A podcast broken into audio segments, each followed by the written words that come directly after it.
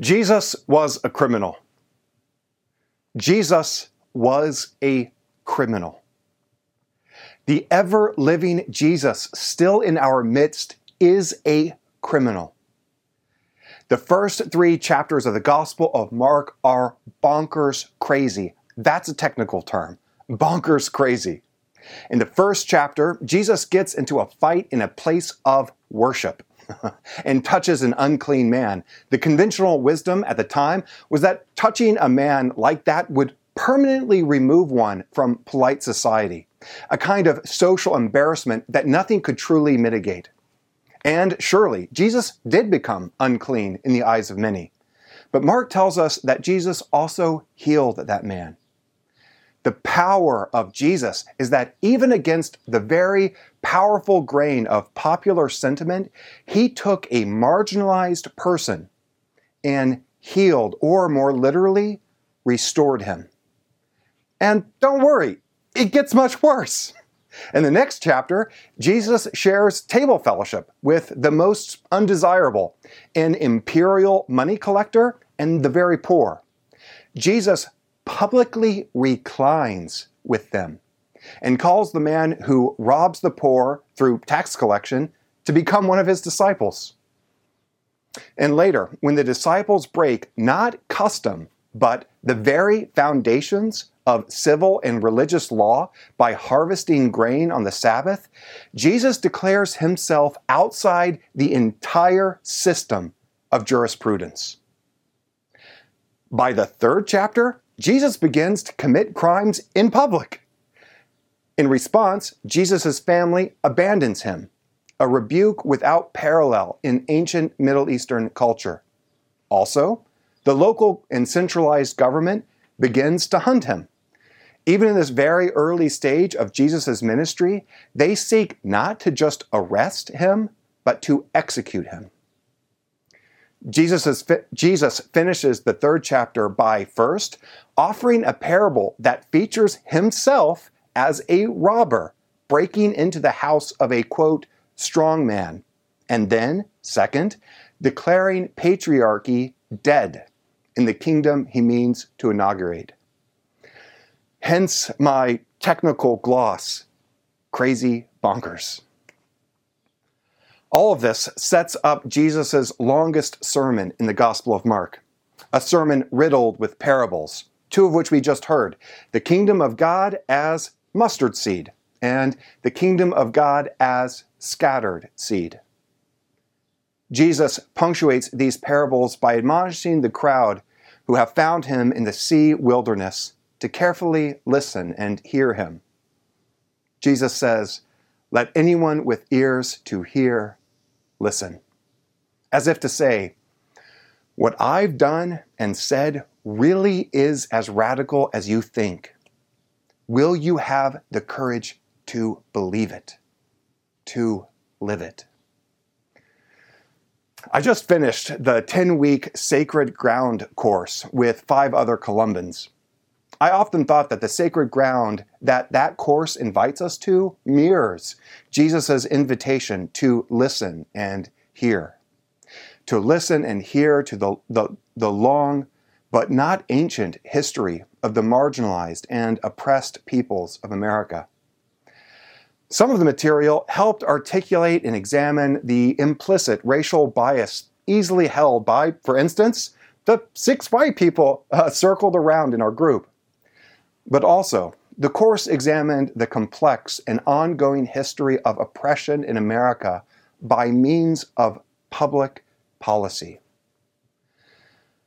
The course details racism not just as a personal failing, but as a legal institution woven into the fabric of our society from the very beginning. I have in mind here not just the Three Fifths Compromise, but also, for instance, the Chinese Exclusion Act passed by Congress in 1882, which prevented the immigration and naturalization of people on the basis of race and um, on the basis of race. And the government enforced land reclamations of Mexican American farmers in Texas in the 19th and 20th century. and the National Housing Act of 1934, which ensured that the black community would largely not benefit from the explosion of wealth that happened in post war America, and the forced assimilation of Native American children that has led, even today in the state of Minnesota, for Native American children to be 20 times more likely in foster care than white children. As Christians, our allegiance is to the kingdom of God, not to the defense of the empire, even if that empire is the very land of our birth and filled with people we know and love. But what sacred ground has made clear to me is that if we are to be serious about our baptismal covenant to resist evil, to respect the dignity of every human being, to be witnesses of the good news of Jesus Christ, then that will require the collective risk of our reputations on matters like public policy. I can't help but feel that this puts us at a distance from Jesus. There are no conceptual tools for Jesus to imagine that someday the powerful might allow a system that gives at least on paper, equal rights of determination to the rich and poor, to the marginalized and powerful. No way for him to imagine that all people might equally share in the construction and maintenance of civil authority. Jesus, a man in part limited by time and history, could not conceive of democracy.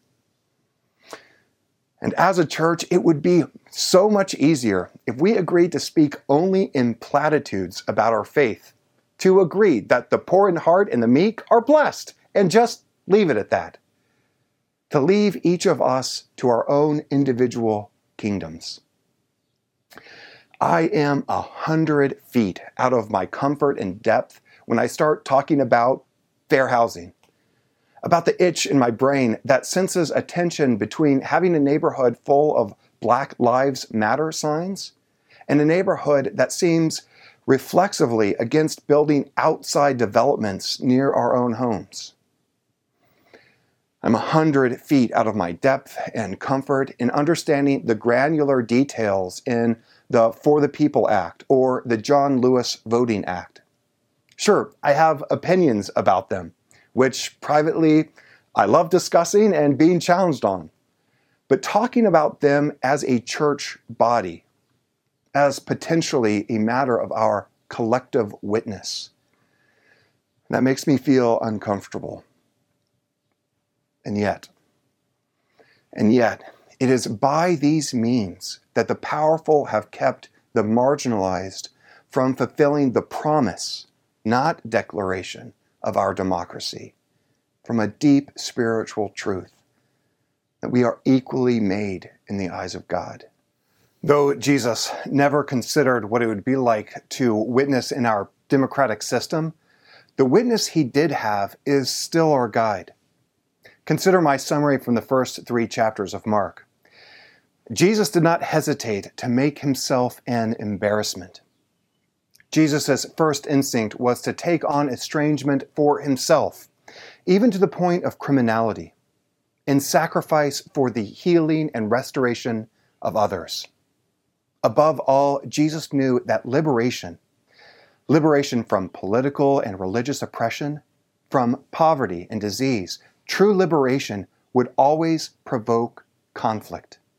Conflict with friends and family, but conflict especially from those whose privileged status would be overturned by God's new kingdom. All that brings us to today's gospel. the kingdom of God is like scattered seed. We are in charge of planting it with utter abandon, witnessing to it, keeping the voice of Jesus, his embarrassment and cross, as our North Star. How does it grow? What are the outcomes? How long will we have to travel in the desert of discomfort? That we don't know. All we know is that from faithfulness, the harvest will come one day. The kingdom of God is like a tree growing on the edge of a cliff. It is just as resilient as it is unlikely. It's not something reasonable people would bet on, but it is that tree, that unusual, misshapen shrub, that will draw all creatures unto itself. There we will find shade. Then we will be at rest. Amen.